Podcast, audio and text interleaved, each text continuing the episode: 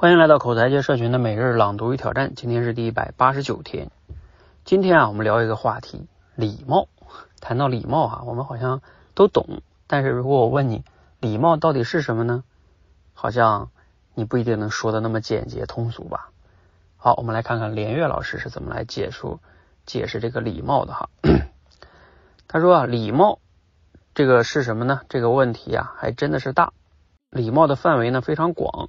贯穿生活的每一个层面，但核心倒也不复杂，那就是不伤害人，不说不该说的话，不做不该做的事儿。你想和父母对着干，说一些伤他们的话，做一些气他们的事儿，真做了就是典型的没礼貌。我知道不少小朋友是这么做的，把他们的父母啊气得半死。他们本能的抓住了父母致命的弱点，无论我怎么无理，你们也还得照顾我。你们终究是无法放弃我的。对这种行为呢，缺乏反省与警惕，那就会长成一个无理之人。在陌生人面前呢，他或许啊可以表演的有礼貌，但人一旦和他亲近的、对他好的、建立了稳固关系的，那他就无理的本质就暴露了。这种人啊，自己不会幸福，也无法给人带去幸福。一个人学礼貌，就是从对父母有礼貌开始。孩子和父母朝夕相处，父母的缺点呢与不足无所遁形。孩子只爱大英雄，因此很容易小瞧、轻视父母，对他们失去礼貌。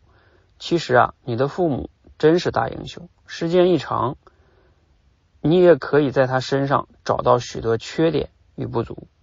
在长久的关系中啊，人容易失去礼貌，总觉得时间还多吧，我今天对你不好，明天补回来就是了。结果呢？今天永远都是对你不好的，今天补回来的，明天总在明天。人总会不耐烦，也常有伤害他人的冲动。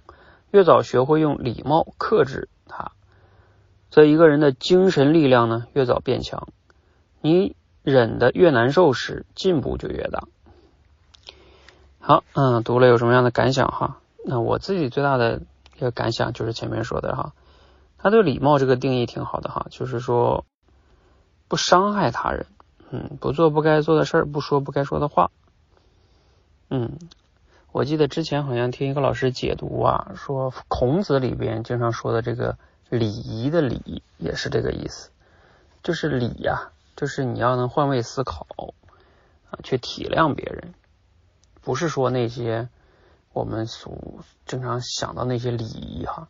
因为礼仪它只是手段嘛，最终的目的是要有同理心，所以真正要想做到啊这个有礼貌哈，就是有同理心去换位思考。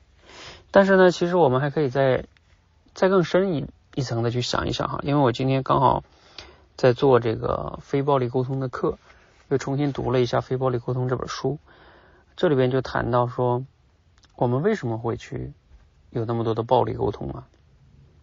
就是源自于啊，我们深层次的一些对他人的，比如说道德评判呀、比较啊等等等等哈啊，你你越是这样做呢，那你当然就会有这种呃控想控制别人啊啊，你看，当你越是这样的话，那你当然就会啊，就算你有同理心，你也忍不住会对别人发怒啊，或者指责别人啊等等等等的哈。所以我觉得，要想真正做到同理心、有礼貌、不伤害他人，这里的核心呢，在于啊，你不去评判别人，不去怨别人，啊，能凡事反求诸己，从自己身上去反省、找原因，啊，能做到我们以前在另外一本书里边谈到的，嗯，被讨厌的勇气里边说到的那个叫课题分离，是吧？能分清楚什么是自己的课题，什么是别人的课题。那就会更好一些。